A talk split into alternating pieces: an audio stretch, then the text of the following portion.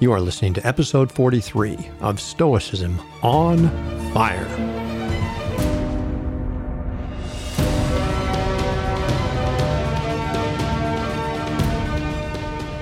Hello, everyone. This is Chris Fisher, welcoming you to the Stoicism on Fire podcast, where the ancient practice of Stoic philosophy as a way of life and rational form of spirituality is still alive.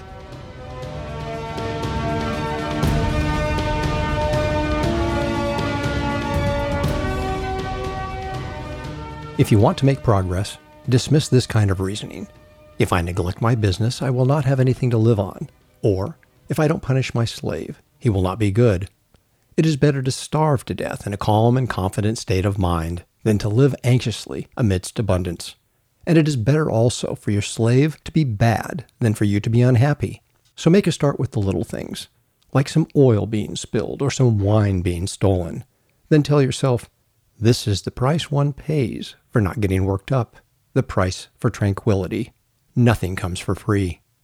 When you summon your slave, reflect that he is quite capable of not responding, or if he does respond, that he may do none of the things that you want. In any case, he is too unimportant for your tranquility to depend on him. Enchiridion 12. In this passage, Epictetus is addressing those who want to make progress, Stoic Prokoptons, this passage is similar to the opening of Discourses 1.4, where Epictetus says, One who is making progress, having learned from the philosophers that desire has good things for its object and aversion bad things, and having also learned that serenity and freedom from passion can be achieved only by one who is neither frustrated in his desires nor falls into what he wants to avoid. Such a person, then, has rid himself of desire altogether and put it aside for the present and feels aversion only toward those things that lie within the sphere of choice. If he tries to avoid anything that lies outside the sphere of choice, he knows that he'll run into some such thing one day, in spite of the aversion that he feels for it, and so be unhappy. Epictetus then continues later in Discourses 1.4 with a definition of progress that I think is essential. He says, Now, if virtue promises to enable us to achieve happiness, freedom from passion, and serenity, then progress towards virtue is surely also progress towards each of these states.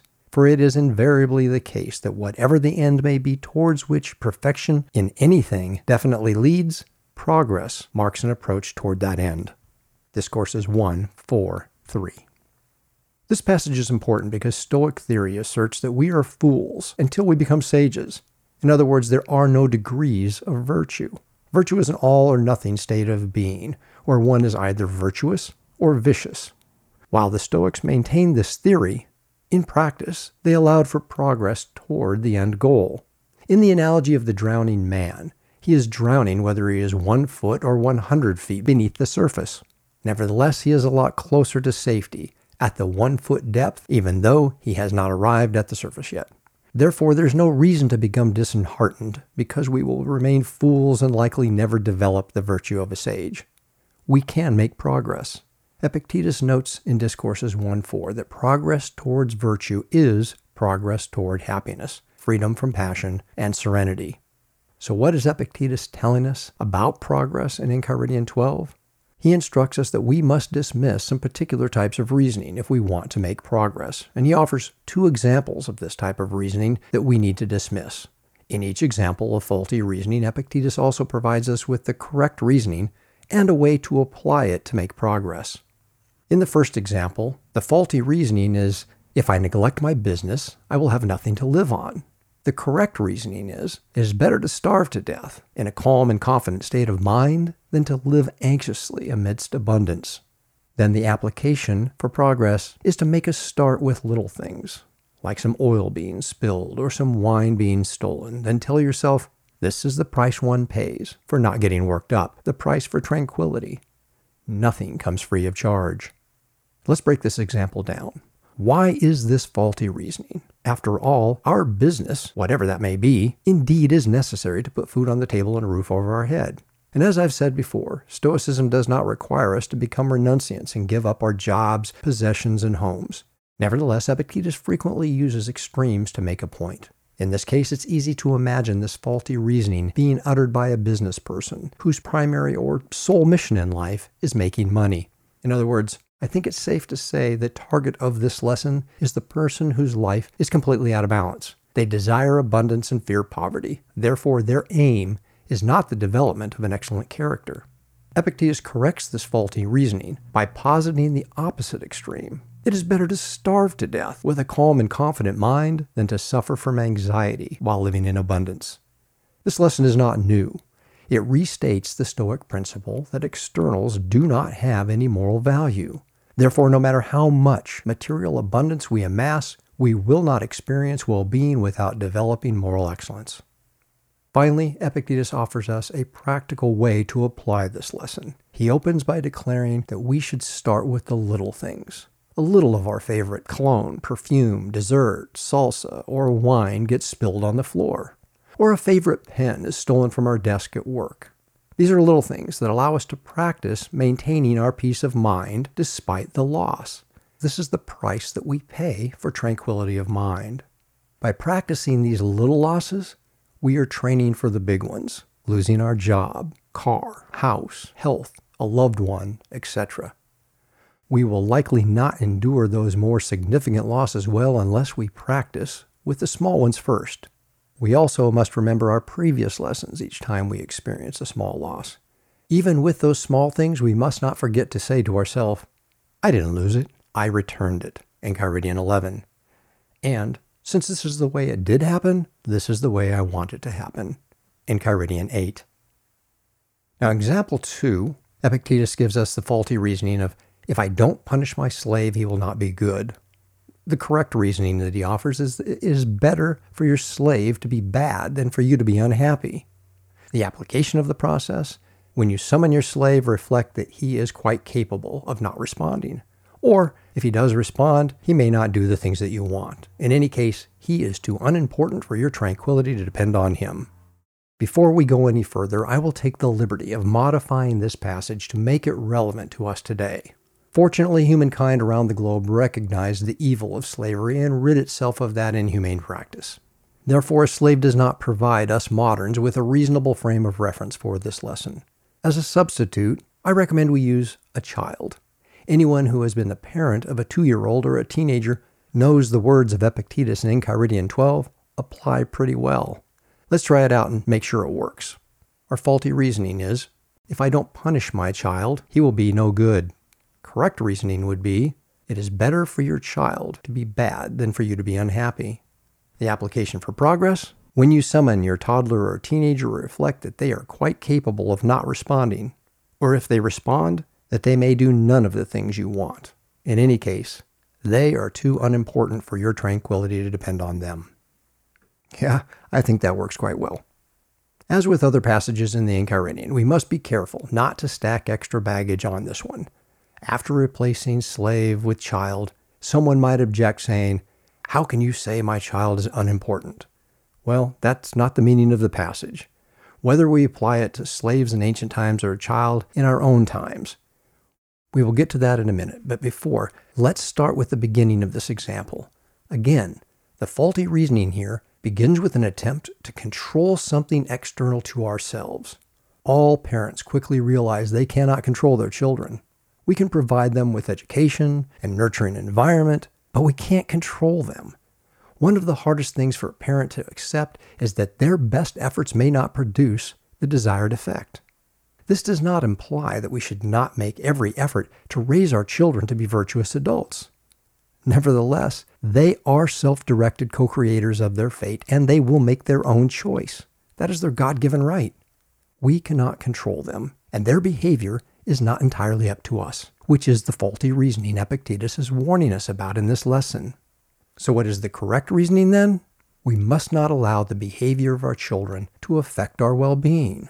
When we react to our children's bad behavior, we frequently get dragged into their emotional turmoil. As any parent knows, this is a downward spiral that you're unlikely to recover from until both of you crash and burst into an emotional ball of flames. No one knows how to push our buttons better than our children.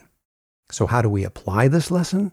We refuse to allow the behavior of our children to provoke emotional disturbance in us. we say, stop it, to the impression that our child's bad behavior affects our moral character in any way. Then, we strip it bare by attempting to see it for what it is. My two year old is throwing a tantrum. Well, that's pretty much what two year olds do. There's nothing odd about this behavior. Or, my teenage child is acting rude, inconsiderate, and belligerent. Well, they're a normal teenager. It's part of the growth process. Finally, we see it from a cosmic perspective. We might ask ourselves, how can I help my two year old learn there's a better way to act that helps them get what they want, or teach them that what they want is not good for them? In the case of a teenager, it might be helpful to remember how we acted at that age. It's likely that this outburst is not really about the trivial issue in hand. We might want to ask, what is my teenage child really dealing with at this moment? And can I be understanding enough to inspire them to open up about it and talk about it with me? Epictetus' point in this lesson is this. If we allow this faulty reasoning to create desires, aversions, and intentions to act, we will develop a state of wretchedness in our psyche. There are no new principles to learn in this lesson. Epictetus is simply using two new examples to drive home the lesson of Enchiridion 1. If we seek our well being in externals, things we do not have complete control over, no matter what they are health, wealth, reputation, career, children, lover, spouse, etc. We will inevitably be frustrated, pained, and troubled, and we will find fault in gods and men. As we progress through the lessons in Enchiridion, one thing becomes clear. If we fail to absorb and apply the lesson of Enchiridion 1, everything else is for naught.